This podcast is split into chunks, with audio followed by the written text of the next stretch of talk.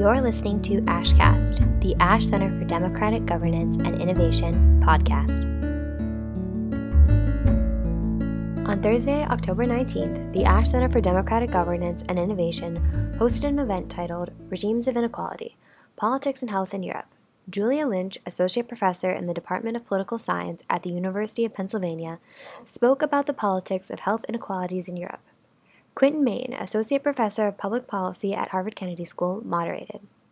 This event was part of the Ash Center's Comparative Democracy Seminar Series. Let's listen in.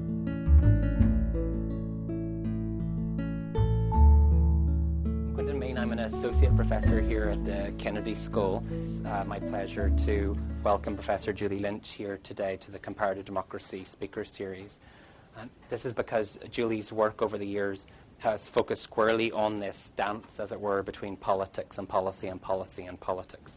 Uh, Julie is a professor of political science um, at the University of Pennsylvania, and her first book was about age orientation of social policy, and it focused on this uh, incredibly important question of how and why welfare states protect older and younger age groups differently. And um, one of the, or the, the finding to come out of her research is that patterns of partisan politics and competition and existing pre-existing structures of social policy interact over time to produce mutually reinforcing constellations of elderly or uh, youth-oriented welfare states. And in her new book project, which you'll be talking to us today about, focuses on the question of why have governments in so many rich democracies frankly failed to curb inequality and inequity. Um, the post-war decades in Europe suggested that you really can have your cake and eat it. You can have, uh, you can be an active participant in an increasingly internationalized form of market capitalism, and you can drive up the health, wealth, and well-being of different population uh, groups. But that doesn't seem to be as true now as it was in the past. So. Um, one of the questions that we'll be grappling with at today's session is Is it possible to tackle income inequality from within the bounds of a neoliberal form of capitalism, or is neoliberalism the problem itself? And can we really address the consequences of income inequality or even income inequality itself without challenging basic tenets of contemporary forms of neoliberal capitalism on both sides of the Atlantic? And stepping back even further, how much can we direct blame exclusively or mainly toward the current form of capitalism as opposed to the political coalitions and policy compacts of the past that formed in the post war years? And in what ways did those past political battles and policy settlements that emerged from them unwittingly contribute to creating the heavy burdens and seemingly unbreakable binds that hamper good faith efforts today to tackle inequality? So, those words, I'll pass it over to Julie. Great. I'm going to get up and you know wave my arms around and stuff because it's late in the afternoon and we'll all benefit. Um, thank you so much. Can you write my book for me? it all sounds so good when you say it. Um, so, what I'm doing today is I am going to present um, sort of some preliminary lessons from the book that I've been working on writing over the past year. Um, the book project really is about trying to explain this new normal of rising inequality and if you're sitting in this room, you've probably seen this picture before. This is the top 1% income share uh, over time from 1974 to roughly 2014. And um, to make a long story short, it's going up. Societies, these are primarily West European, rich OECD countries. Um, inequality is rising. Top income shares are going up. If we look at post tax income distribution, it's a little bit less dramatic, but even so, the sort of main story here is of an upward trend in income inequality. Now, one way to explain this is that, you know, there are bad neoliberals out there. this sort of Marxism um, approach to the problem would say, look, you know, this is happening on purpose. This is happening because um, an accumulation and a concentration of, of capital is good for capitalists. But I think we have to um, take a step back before we dive into that inevitable conclusion and, and just note that there are people, um, for example, Christine Lagarde speaking to Davos on the website of the World Economic Forum, no less, saying, look, guys, this is not good. I've been telling you we should do something about income inequality, and you're not listening to me. So, the question that I'm trying to tackle in this book is why is it that inequality is so resilient, even though there are well intentioned people with power who are trying to reduce it? So, this is the central question that I'm trying to get at. And I'm using the case of health to try to understand this. Now, in the case of health, there's a very strong international consensus about what drives inequality in health and about what we ought to do about it within the sort of specialist community of health inequalities researchers. And that consensus is that inequalities in health are due primarily to socioeconomic inequalities. They're not due to differences in access to health care, which in fact only contributes to roughly 20 to 25 percent of variation in avoidable mortality. It's not just because people are living in poverty, even when you go to high income countries. Um, people are people who have less money are less healthy. Um, but even middle class people are less healthy than richer people, even people who have been nominated for Oscar awards but who don't win them live less long and have less good health status than people who were nominated for Oscars and who win them. So there's a gradient. Um, so it's not just about poverty. And the conclusion of the World Health Organization's Commission on the Social Determinants of Health um, in 2008 was that, in fact, social injustice is the problem. Social injustice is killing us on a grand scale. The solution to this problem of socioeconomically generated health inequalities is to redistribute. Redistribute power and redistribute wealth in society. So there's a very strong international consensus among the sort of health inequalities specialist research crowd concentrated in the WHO, people moving in and out of the WHO from international research communities and from, from governments. Um, and part of what I do in the book is I sort of track this flow of people and ideas um, through international organizations like the WHO and the European Union's uh, Health Directorate. Um, but what I'm going to talk about today is what happens when this international consensus kind of trickles down to governments, to national governments in Europe. And by and large, national governments have taken on this international consensus. They have said, yes, we believe that health inequalities are a problem. We believe they're a problem that governments should do something about. We believe that they are caused by socioeconomic inequalities in society, and we believe that the solution is to redistribute. And they say this in national policy documents. And then they go on to not redistribute and not reduce health inequalities. Um, and here's just a picture of them not reducing health inequalities. All right. So, social epidemiologists, by and large, will tell you that this is happening because of neoliberalism. Um, again, I don't think that's the wrong story, but I think it's an incomplete story. So, my approach begins by taking neoliberalism not as a unitary actor. In fact, I believe that neoliberalism is neither unitary, unitary nor is it an actor neoliberalism isn't even really a thing. It's a collection of things. It's a collection of actors. It's a collection of ideas. It's a collection of policies. It's a collection of enforcement mechanisms. And we need to understand in a much more disaggregated way how the actual moving parts of neoliberalism work in order to understand why it exerts such a powerful influence on governments um, as they either try or don't try all that hard to reduce inequality. I also take as a starting point the idea that inequality is not this thing that's out there that we can sort of measure.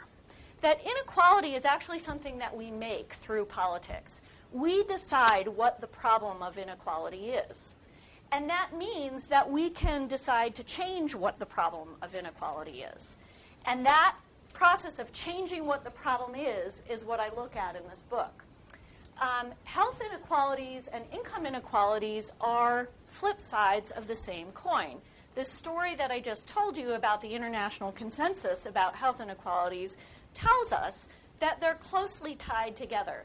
Um, and so when we think about the politics of health inequalities, we also, of course, are going to be thinking about the politics of income and economic inequality, and vice versa. So, what I do in the book is very inductive, primarily qualitative. I start by just trying to figure out what are people talking about when they talk about inequality. And specifically, when they talk about health inequalities, what do they mean? And, I, and what kinds of policy solutions are they proposing to try to remedy this problem, however it is that they've constructed it?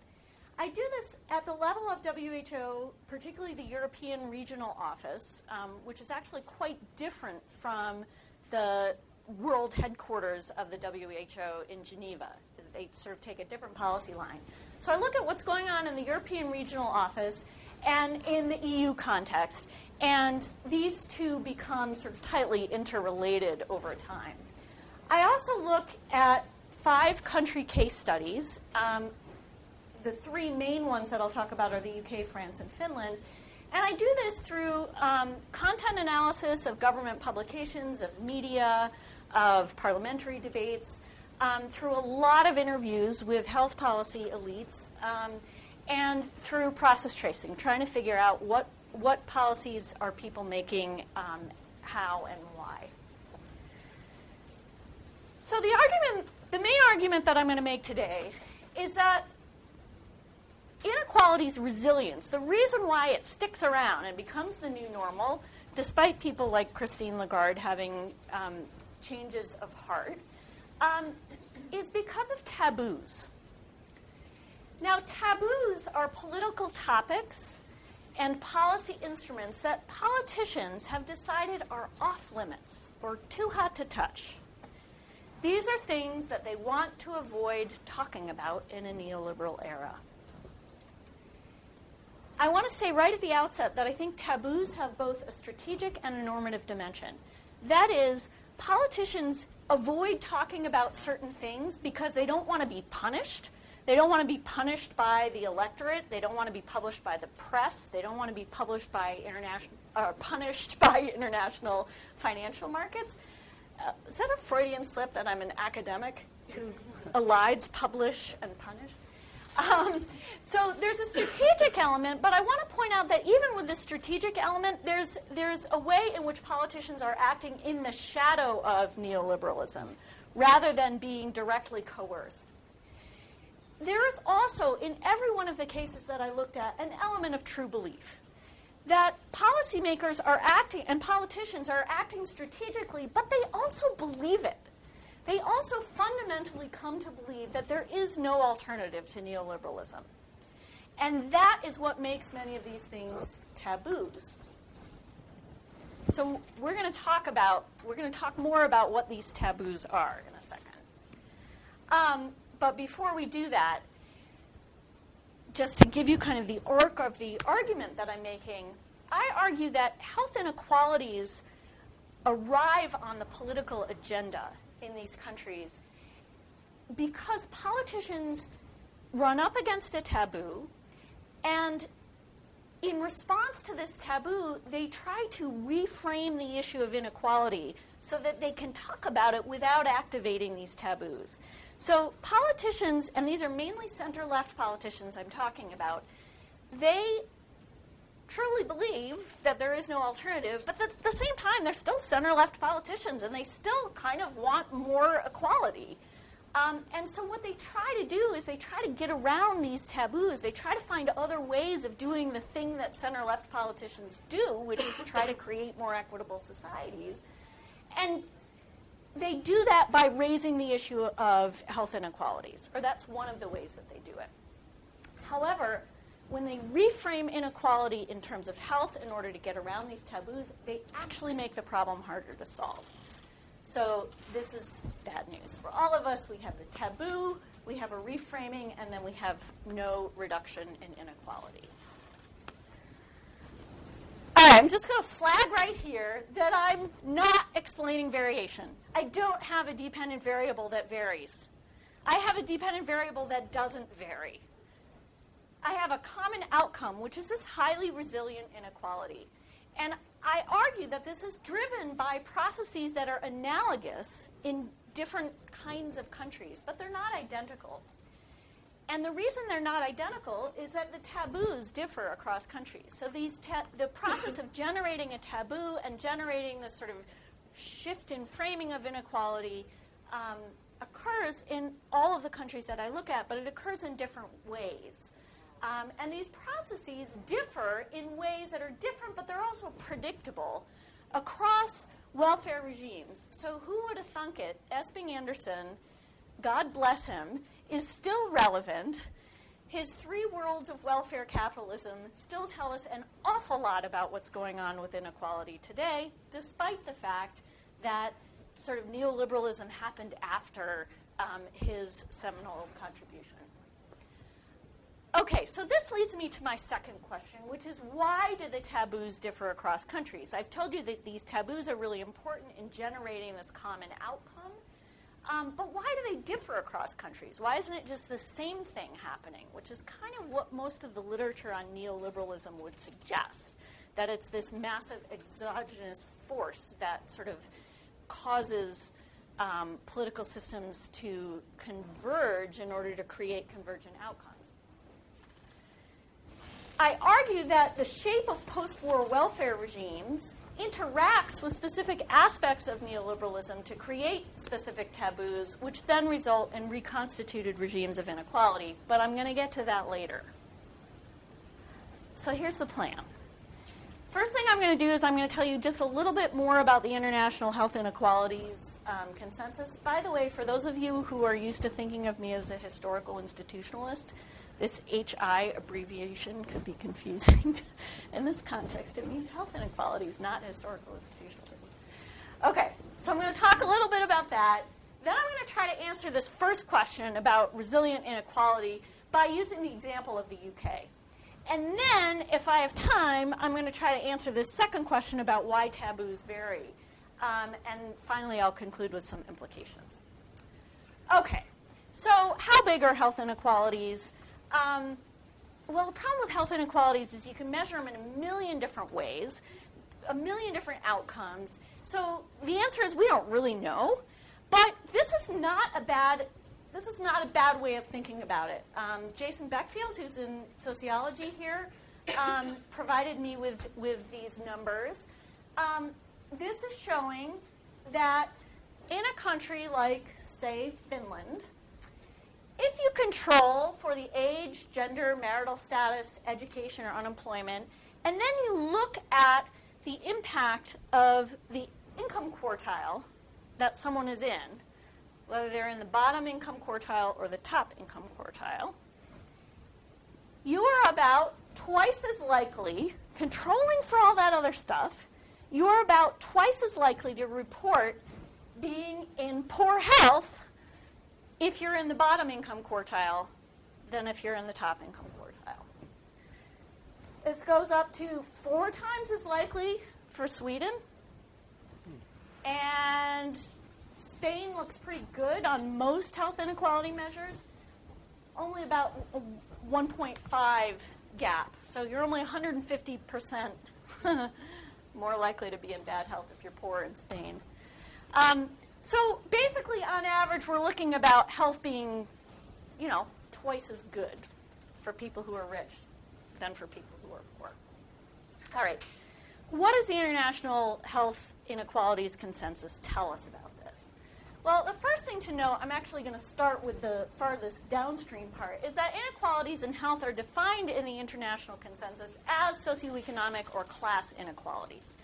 Um, unlike in the US, where we tend to think about health inequalities in more racialized terms, and in fact, we don't even use the word inequality, we tend to use the term disparity instead. Um, here, the definition is really primarily about socioeconomic groups. Well, what causes these differences? Well, I've already told you that healthcare isn't the issue, and I'm just going to ask you to believe that because um, that's not what I'm here to talk about today. Um, the dominant story here is about social determinants of health. These are upstream causes of ill health that are related not to whether a person has access to health care, but they're related to the conditions in which they live and work. Whether their housing is clean and safe, whether their neighborhoods have undue levels of atmospheric pollution, etc. But then we have to take one more step backward and think about well, why is it that some people live in worse housing, or why is it that some people live in neighborhoods with more particulate matter in the air? And the answer is that people have fundamental differences in the resources and in the power that they control, which enables them to live either more healthy or less healthy lifestyles. Um, this is a sort of vast oversimplification, but what I want to point to you, this graphic actually comes from a Scottish uh, health inequalities policy document. I'm sorry, I seem to have lost the source down here. Um, but this idea that fundamental inequalities in, resource, in resources and in power are what is at the bottom, they're the bottom turtle when we think about health inequalities, is a really important element of the international consensus. This drives the key policy recommendations. So, because we think about the social determinants of health as being multiple, we can't just work on the health sector. If we want to reduce inequalities in health, we also have to work across multiple other sectors, whether it's housing or transportation or education or food and agriculture policy. Because health inequalities follow a gradient and are not just about poor people being in worse health, but actually are, operate stepwise across the entire gradient, we also don't want to just target stuff at the poor. We want to, if we want to produce the greatest gains in population health, we want to target things to the whole income distribution, um, but maybe do, so that's the universalism part, but maybe do a little bit more targeting um, for people who might need a little extra help. Um, and finally, we need to redistribute. Inequities in health cannot be reduced without addressing inequities in the distribution of power, money, and resources. This is out of the horse's mouth. Again, it's uh, the European Regional Office of the WHO, which is now like best friends with DG SANCO. So this all sounds really, really radical, but it's incredible the extent to which it's, it's been mainstreamed as a vocabulary for talking about inequality. All right, well, what happens in the UK? The UK, in many ways, is a most likely case. It's a most likely case for the adoption of key policy recommendations coming out of the International Health Inequalities Consensus, partly because the British invented it. So the in- international HI consensus comes out of the British discourse about this, dating back to, to even prior to the Black Report in 1980. So there's a very close match between the domestic policy frame and the international policy frame that's coming at them from the WHO, and they don't really care about what the EU says, but they do care about what the WHO says, and they use that language and they reproduce it in their reports. So there's a very close match, and you would think that if anybody's going to pick up the policy recommendations coming out of this approach, it's going to be the British because they invented it. It's also a most likely case for success, for reframing to actually produce positive effects on inequality. And this is because the British took very seriously the job of reducing health inequalities. They have the longest, broadest, most sustained policy effort in the area of health inequalities of probably any country in the world. Um, but it still didn't work. So, what are the British experts telling the government to do? Labour comes into office and they've decided that they're going to make this their signature policy um, endeavor. And they reach out to a bunch of experts and they say, What should we do? And the experts are um, of one voice. The experts say you need to start taxing rich people and you need to redistribute. Acheson, who writes what is actually a very mild mannered report and hands it to the Labour government in 1997.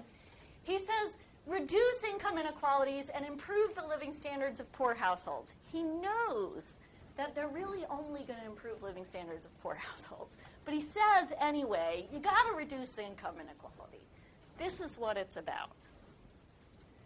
Well, what does labor do? They've got these reports, they've got all this advice coming at them um, they do a bunch of multi-sectoral interventions. They've got that part down. They do area based initiatives through health action zones where there are all kinds of initiatives going on within particular areas to try to reduce health inequalities across a variety of sectors. They have interventions across the life course, which is another thing that the WHO loves. They do early childhood interventions. They also use the National Health Service, of course, um, and they try to sort of repurpose the National Health Service to, to promote the goal of reducing health inequalities, despite the fact that they understand that health care is not the main way to reduce health inequalities. Um, and they engage in a massive effort uh, of cross sectoral coordination called joined up government. What's fascinating about this is that they tried to do this in the 1970s with social services and it failed miserably. It was an, just a disaster, and they all knew this, and yet they decided to do this again. The other thing that labor does is they put a very, very heavy emphasis on poverty. Labor really did reduce poverty.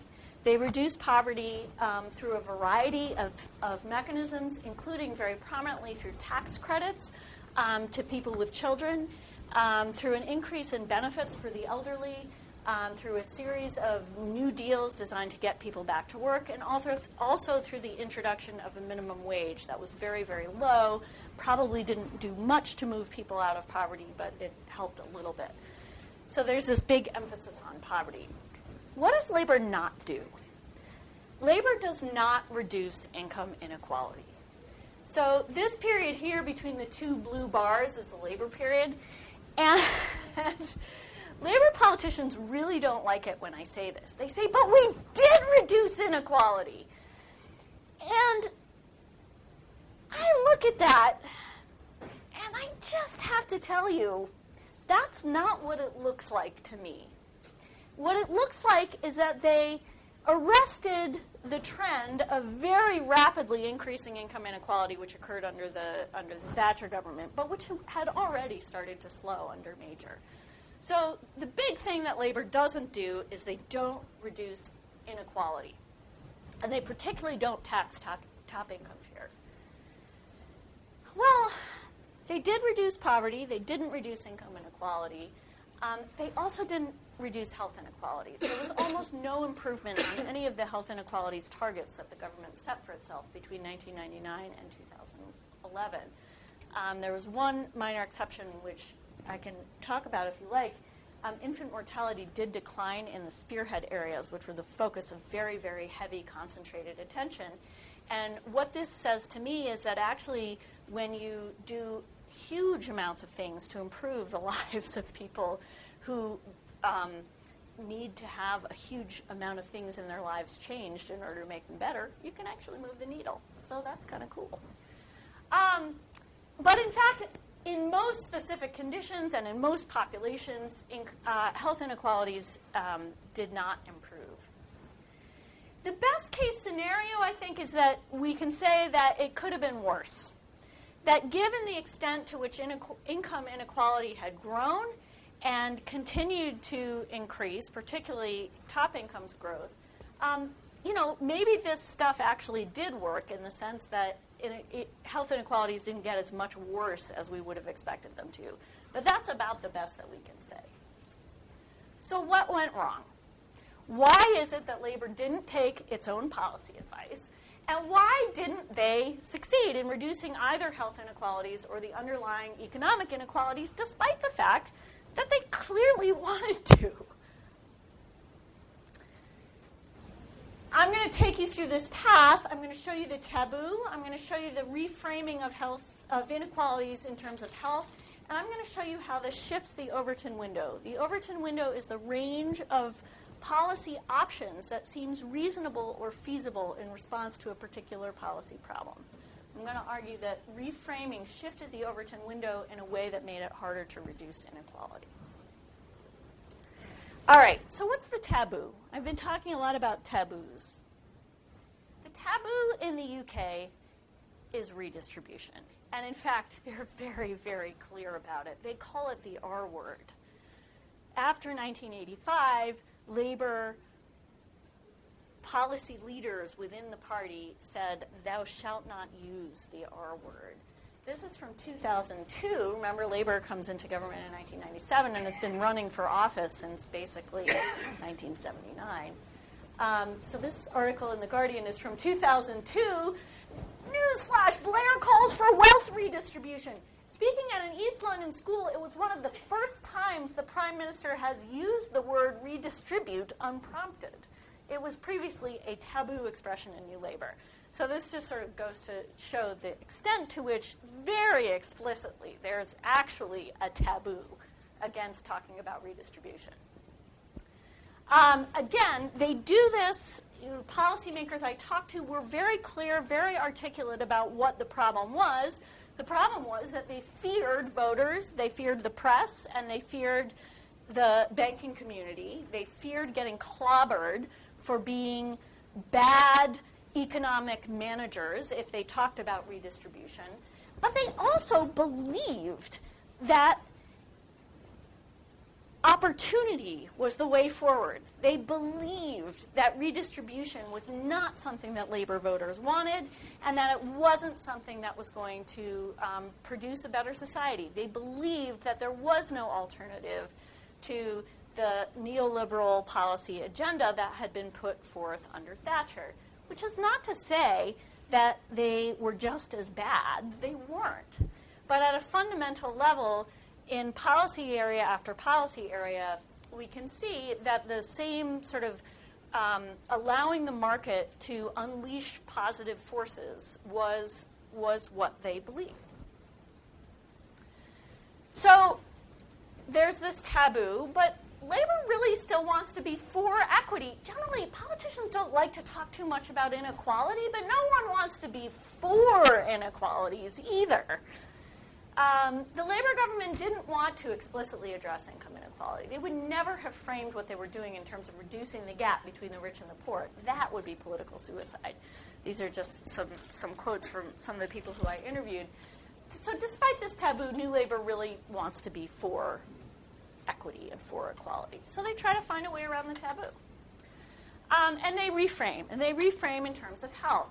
So this is actually one of the few quantitative slides that you will see in this presentation. Um, the orange line is mentions of redistribution in the Hansard database. So these are basically parliamentary interventions where politicians are talking about taxing the rich and redistributing it um, to, to the worse off.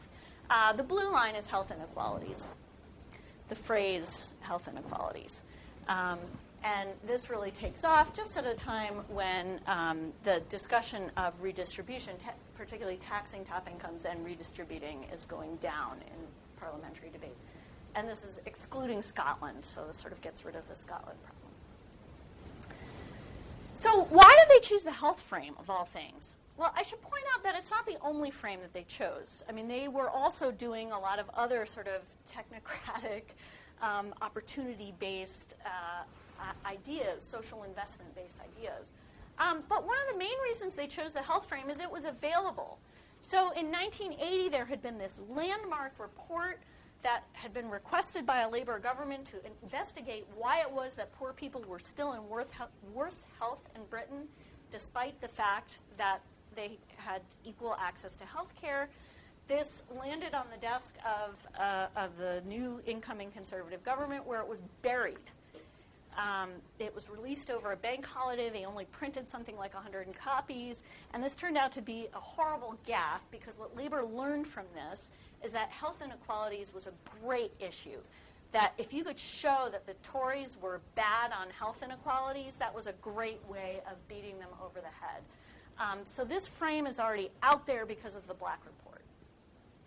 It's also really good strategy, right? The way that we kicked the Tories was to say that they were literally killing people.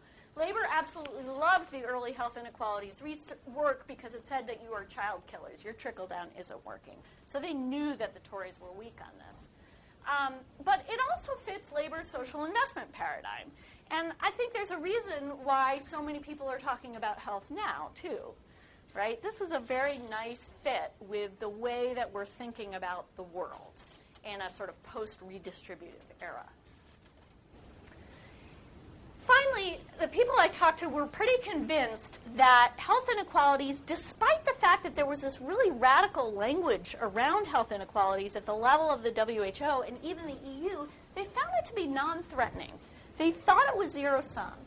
They, Labor Party leaders, are keen to talk about health inequalities, providing they don't have to talk about income and wealth inequalities.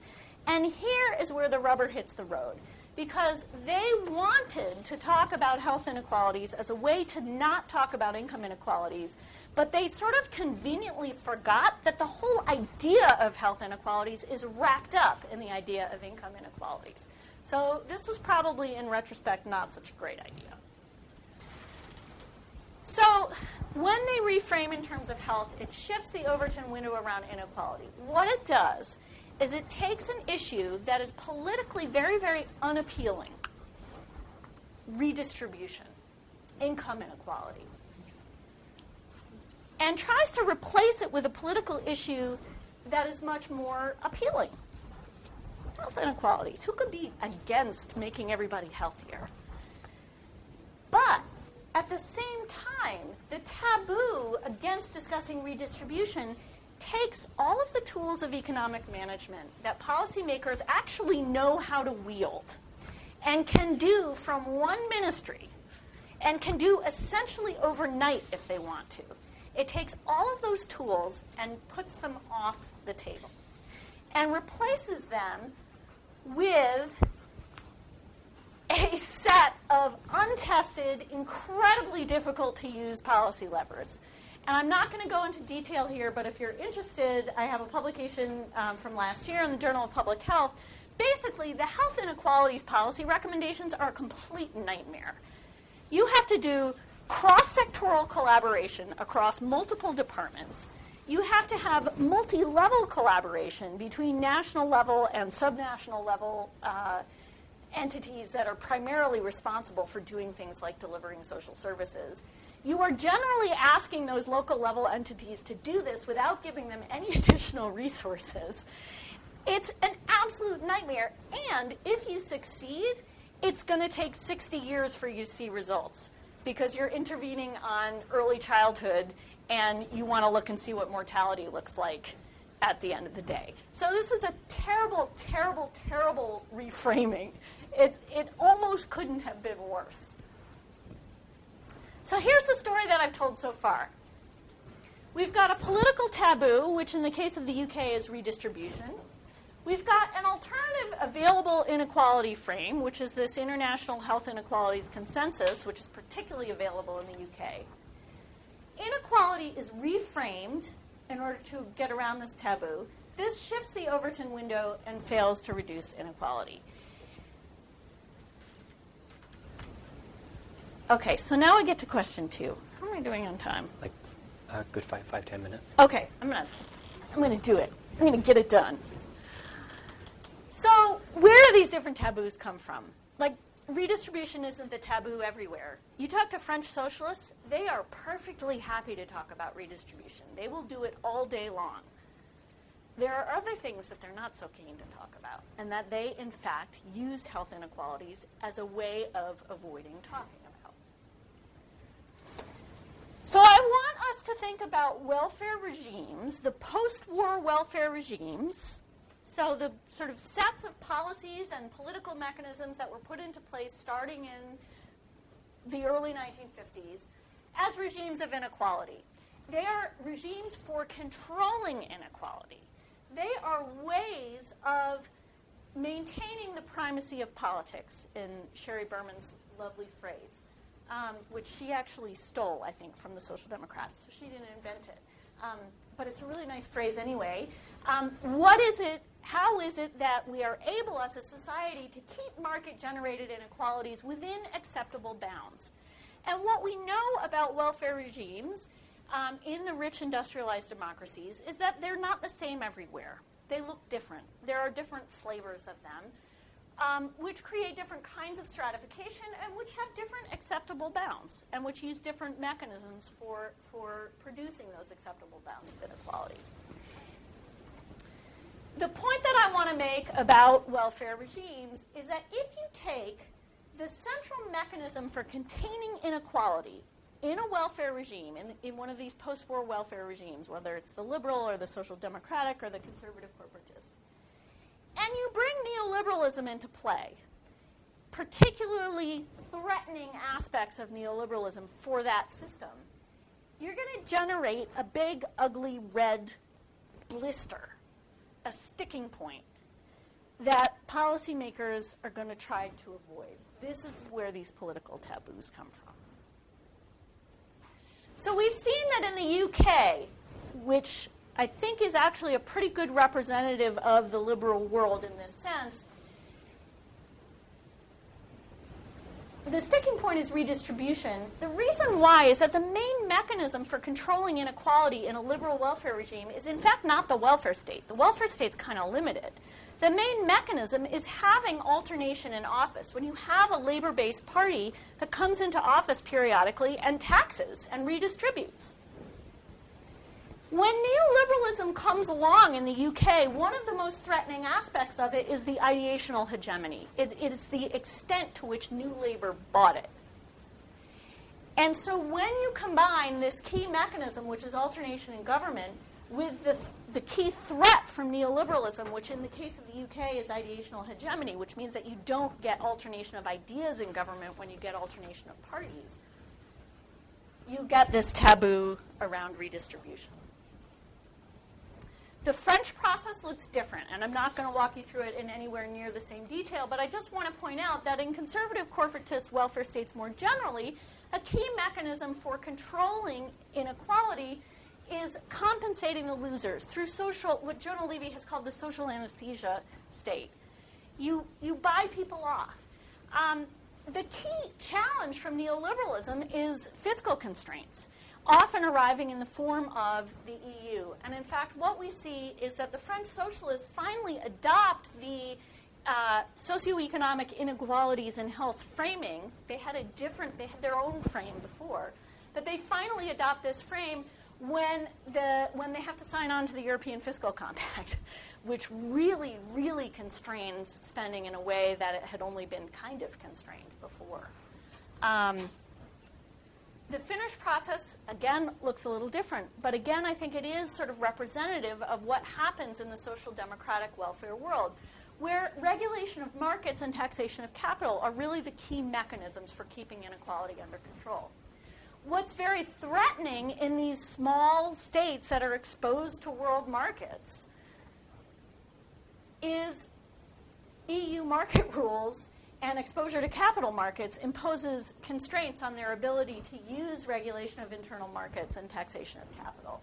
And this is exactly what we see happening in Finland. Um, in 1992, Finland has a major economic crisis, and suddenly the, both the center left and the center right decide that it's the logic of economic necessity. We can't do anything to piss off capital markets. Um, so we can't do anything at all. They can no longer tax, and income inequality goes through the roof. Um, but also, they joined the EU in 1995, and they can no longer regulate the risk factors that create health inequalities, which had always been the Finnish strategy for dealing with this in the past, going all the way back to the mid 1970s. So, I'm going to conclude now. Um, the politics of inequality in rich democracies is, I think, really closely related in a way that I've only just scratched the surface of it's closely related to these post war strategies for containing markets. Um, after 1990, which we can sort of date as, as the serious onset of neoliberalism in Europe, um, these mechanisms for controlling inequality that are really key combine with instantiations of neoliberalism that are different in every country to produce distinctive sticking points, taboos, and uh, eventually a shifting in the Overton. So, the rise of health inequalities as a policy problem, I think, is closely tied to politicians' desire to get around some of these taboos. Um, but it results in a shift in the kinds of policies that are viewed as available for policymakers. So, why do I use the word regimes? I think regimes are actually really important. That there's a way in which the stuff is all bundled together that makes it much harder to solve the problem. Um, issues, health inequalities, income inequalities are bundled together. Tools are bundled, policy tools are bundled together within regimes. And that means that when you try to change the subject or try to change your approach in order to deal with inequality in a new way, you end up tending to kind of recreate the same patterns that you followed before. Um, and so I think ultimately inequality is resilient not because there are bad guys out there or because um, you know politicians have ill will and just don't want to do anything about the problem or even necessarily because they're choosing the wrong policies to deal with specific instantiations of inequality, but in fact, because of kind of a, a deeper institutional sociology that underlies the politics of inequality. Um, this inter- interdependence of parts, which makes it difficult to pull them, pull them apart. Um, the tendency to isomorphism in, in sociological institutionalism, you often see sort of a tendency to recreate institutions in the form that they've always taken in the past in response to new policy problems, and I think we can see that coming through pretty clearly here. Um, and finally, the, the importance of the logic of appropriateness. This is about ideas at the end of the day. This is about what people think it's okay to do and not okay to do in response to inequality. so, you want to reduce inequality? I've given you a pretty dismal, pretty dismal story. Um, maybe you could try a different frame. You know, maybe the health inequalities frame is a really bad frame, as I've suggested, but maybe there's a better one out there. Maybe, maybe we could do this through education. My friends who work in education policy tell me that it's not working a whole lot better there, though. So I'm not sure that trying a different frame is the answer. Um, we could just be like Norway. We could pump money out of the ground and say, um, we don't care what financial markets think, and oh, by the way, we're not going to join your market anyway. Um, but not all of us.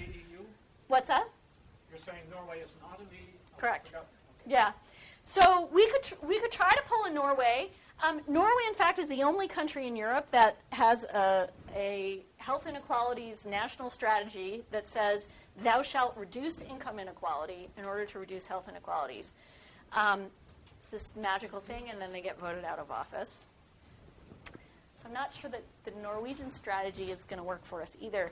I think at the end of the day, we just have to bite the bullet. No, if we want to reduce income inequality, we just have to reduce income inequality. we have to use the tools that we have and that work in order to do what it is that we want to do. And if we don't want to reduce income inequality, then don't. But if we want to, then don't let's not mess around with health inequalities. Let's just cut to the chase. Great, thank you so much.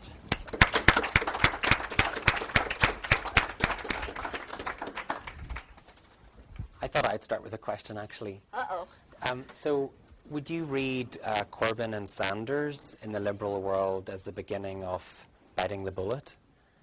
So it's one thing to say third way left politics when trying to win office, they wouldn't even go there. But have we turned a corner where, in the process of campaigning, that might be reflective of a new way of governing if they were to win elections? Yeah, so this is something I've been thinking a lot about, um, sort of first in the context of post 2008 crisis, you know, as the politics around inequality start to look kind of different. Mm-hmm. And then with the rising um, wave of populism, both on the left and the right, um, I have a sense that that what I've just presented to you is more of a description of how we got to be where we are right now mm-hmm. than it is a description of what's going to happen in the future. Mm-hmm. I think that the pressures on politicians of the center left to um, to do things differently are very strong. I think we won't really know what they're going to do until they get into office. Mm-hmm. Um, but you know that that may happen. I think it's going to happen sooner with Corbyn than with Bernie Sanders. Mm-hmm. Um, but I, but I, I think it's possible that this is the start of this the complete collapse of the center left in Europe and realizing that they really have to try to do things differently. Mm-hmm. Great. Questions then from the floor? Yeah, Marcus. Oh, sorry. thank you very much uh, for this really interesting presentation. I was wondering, as far as like what uh, politicians are afraid of, and you listed voters, the media. I think those were the, the main ones, right? Financial markets. Financial markets, right? Yeah. Yeah. So, and I was thinking because I've seen these uh, opinion polls where they ask citizens, I think in the U.S. and in Europe, uh, what they think about redistribution, and it seems like they're increasingly positive, Yeah. right? And, and even in the United States. I'm from Sweden myself, so for me it's not so surprising. But uh, even in Sweden, we have a problem of talking about inequality in politics.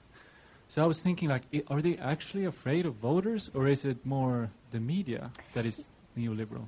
Yeah, I mean, I think one of the really strange things about about the UK experience in particular is, although you see it in France too, actually, um, you know, they're really sure that they know what their voters want.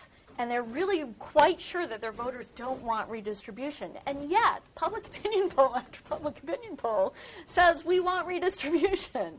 So, so there's this idea that, you know, with, with the growing affluence of the middle class, that you can't, um, you can't tax them, that they don't, there's this, this very, they've internalized the Meltzer Richards model. You know, they've sort of decided now that the middle classes are richer than they used to be, that you that they don't want taxation anymore. Um, and yet, there's not really a lot of evidence that that's true. Um, or t- let me put it a different way: there's a lot of evidence that that might not be true. There's also some evidence from surveys and from voting behavior that it is true that certain segments of the middle class really don't want more taxes. Um, so I, I think politicians are getting a mixed message, and they're interpreting it in the way that is most convenient for them, given their a priori beliefs. Hi, thank you. As a Brit, I found your presentation both uh, terrifying and incredibly interesting in terms of analysis, so, so thanks. Um, I wanted to ask about income and wealth. Um, so, both in terms of if there's a dis- distinction between the two in the way they determine health inequalities, and also in terms of that challenge and that taboo, if there's a bigger challenge of redistribution in terms of wealth than in terms of income. So, what the relation is between those two. Yeah, so there's not a huge amount of data on the impact of wealth on health. Um, there's just less data on wealth generally, as I'm sure you know. Um, the, the work that I've seen suggests that wealth has an absolutely parallel impact on health. Um, and certainly some of my work on, on mortgage foreclosure, which is, you know, housing is the main form of wealth for many Americans, um, would suggest that that's the case. Um, but, but we don't have nearly as much data on that problem as we do on the problem of, of income inequality. Um, in terms of whether it's easier to, redis- to talk about redistributing wealth than to talk about redistributing income, I- think certain kinds of wealth are easier to talk about redistributing. Um, I, I gather that, that many Brits are just fine with the idea of, for example, taking away property from the landed class. Um, but, but confiscating um, gains from, you know, capital gains is usually less, less politically palatable. So I think it depends on what kind of wealth you're talking about. Um, I was struck by the fact that one of your earlier charts um, show, um, showed the range among European countries in terms of HI. Uh, and uh, I studied it for a few seconds, and I was amazed to see that the four Scandinavian countries, I mean, I'm I, I tend toward the be like Norway uh, approach. But for the four Scandinavian countries in that chart to all be on the half, the worst half of the uh, of that chart, I found very puzzling. Um, and I, if I can slip in a second question, uh, I've never quite, just as I've never quite understood why, in my native American nation, there has long been this taboo against socialism. I don't un- could you explain to me why the British have this taboo against the R word, redistribution? Thank you. Well, those are two very small questions. um, let me start with the first tiny little question. Um, you are you are not the first to observe with a great deal of surprise that the Scandinavian countries tend to do a lot worse on health equity than people expect and than people think they should. There are a number of different explanations for this. Um, one has to do with the fact that health is generally much better um, overall. So the average level of health is higher in the Scandinavian countries, even than in other countries in Europe. Mm. Um, and what that means is that small differences look large relatively. Um, so you so uh, you know measure this sort of gets in the, into the deep into the weeds of how you measure health inequalities. But so part of it is a measurement issue. Um, but part of it is also that in Scandinavian countries, um, because the income distribution and the distribution of opportunities is so much more equal than it is in many other places, the people who are left at the bottom um, tend to have a combination of problems that is much more likely to, to be associated with illness, I think. So I think that's kind of the main story there. Um, in terms of why redistribution is a taboo in Britain, um, it wasn't always, right? This is new. This was a very explicit political move. This happened um, not by accident. This happened because Labor Party politicians got together. They had been clobbered in the 1983 elections for being the loony left. And they decided that the best way forward for the Labor Party was to recognize that their old constituency of working class people no longer existed, and that what they wanted to do was appeal to the middle class. And that they felt that redistribution was threatening to the middle classes because the middle classes were more likely to be paying taxes. So you're blaming it on Tony Blair and Gordon Brown, I guess? Well, I mean, I don't. I mean, I think they were responding to what they saw as the developments in the electorate in a way that was that was very rational and that made a lot of sense to them. So I, I don't I don't know if I want to say blame. Um, I attribute it to them. Thanks. Um, like Adam, uh, I'm from the UK. This was really interesting.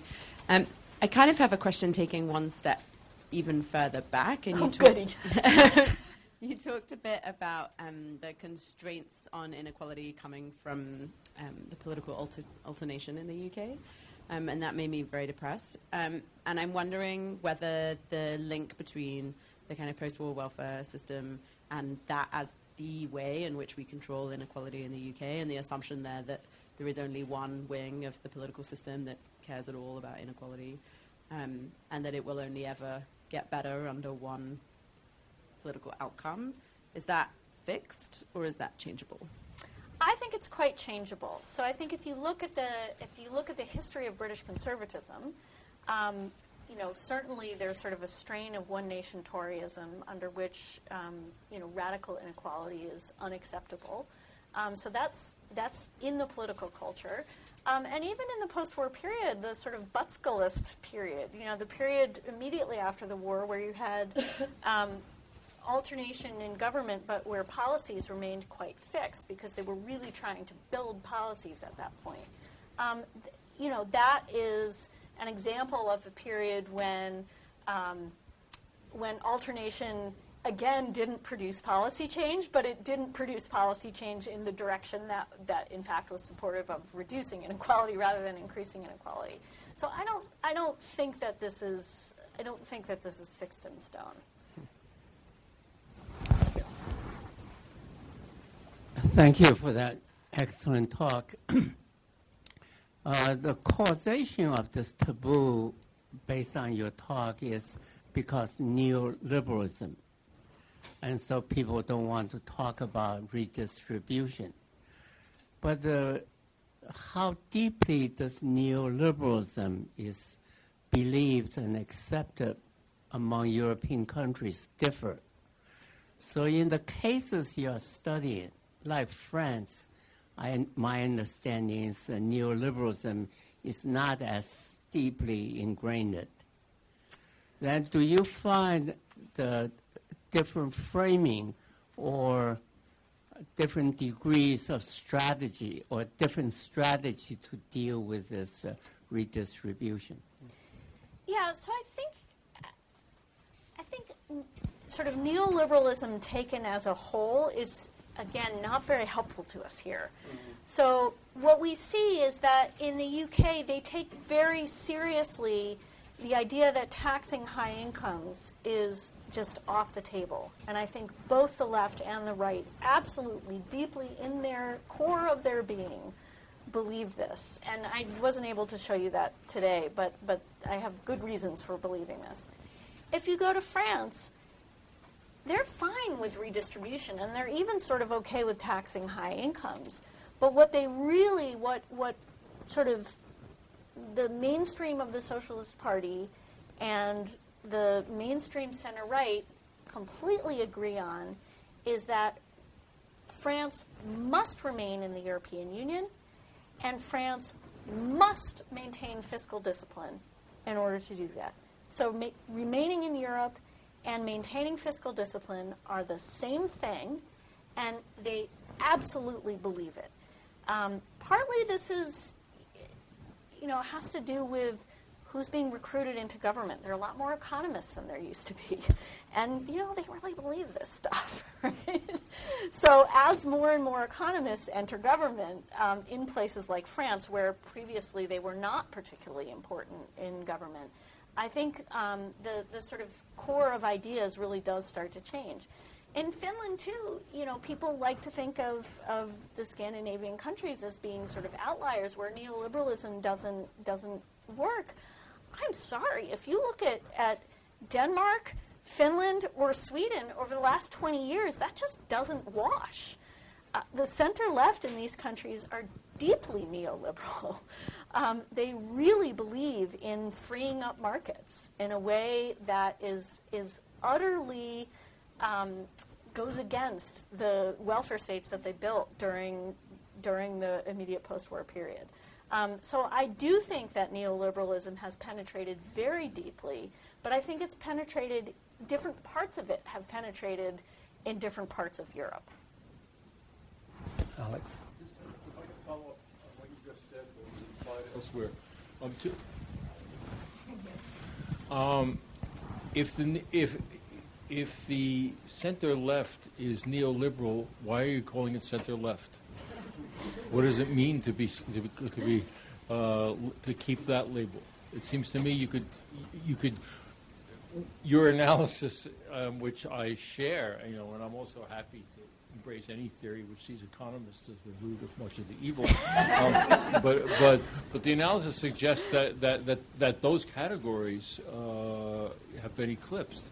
Well, I think. I mean, the French Socialist Party, may it rest in peace, um, you know, is. Uh, it is no longer. Right, and, Yeah. and it has long since stopped being socialist. Right. No, I think these the the you know the distinction between the center left and center right in Europe really started to disappear around 1990 um, as parties they didn't converge there, they converged there, right? So what does it mean now to be center left? Well, the reason I continue to use that label is that in contrast to the policymakers on the center right, people in the center left continue to talk about wanting a more equitable society as a goal in a way that policymakers on the center right just don't. So I think there still is a difference. Whether that difference is actually meaningful, um, whether, uh, you know, in the absence of being willing to adopt the policies that would lead them towards their stated ends, you know, I leave that to you to decide. Oh, the mic's just going to come. Um, just on your uh, last comment there, as, you- as you can tell, I'm also um, from the UK. Um, to what extent, in terms of having having the main kind of party's goal um, as having a more equitable society, to what extent does that apply in the UK today? Because I feel like a lot of the stuff com- being spewed out to the public by the Conservatives is making work work for the working class people, Yeah. etc., etc., um, which is very different message to what core Conservative values and. Yeah, I think like the rise of populism, and I think you know the British Conservative Party has become a populist right party at this point, um, at least in its rhetoric. Um, that has changed the game, right? Because populist parties talk about having, I don't know that they use the word equity so much, but they too they do talk about having a society that's better for the little guy. Um, again, I think the rhetoric and the policy are are quite divorced. Um, but at least in in rhetorical terms, I think actually, you know, now we are starting to see a reconvergence on where the center left might have been in the late 1980s, early 1990s. Um, but it's purely in terms of rhetoric, and there's, I think, no policy substance underneath, as far as I can tell.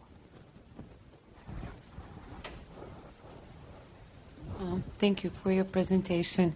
I will also look into the diagram that, that you mentioned, and, and, and I, what I just saw was that all the countries on the left are um, Bismarck healthcare system countries, and to the right are either Beveridge or mixed systems.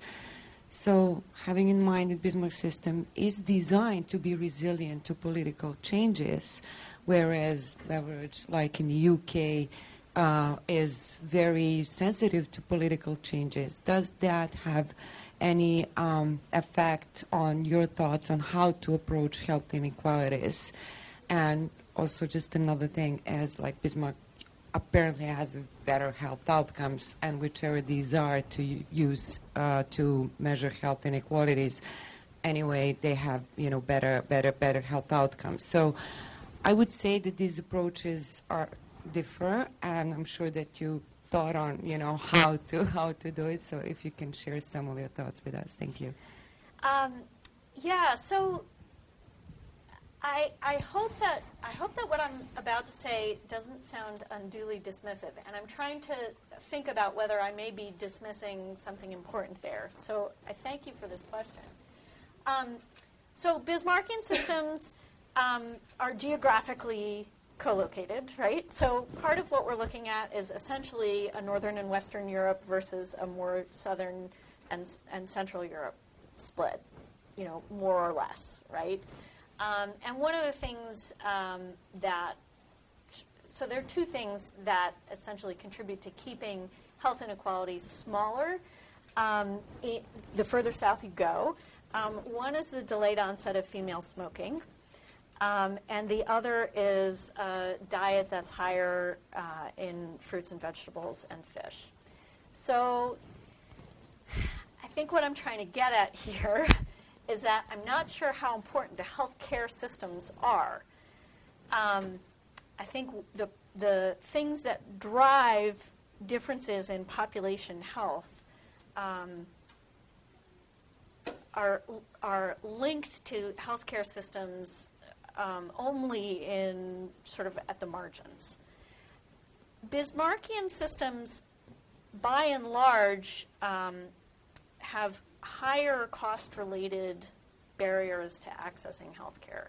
So, to the extent that you think healthcare matters um, for health, lower income people should actually be doing worse in Bismarckian systems than they are in NHS or mixed systems. So it's really hard for me to find a story to tell about Bismarckian healthcare systems um, driving smaller health inequalities. And I may have just missed it, um, but, but it doesn't come to me. Great, and we're spot on time. Well, let's thank Julie for a wonderful talk, and feel free to you. stay around and chat.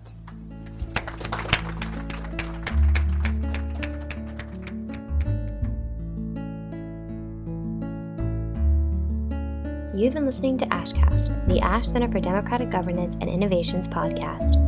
If you'd like to learn more, please visit ash.harvard.edu or follow the Ash Center on social media at Harvard Ash.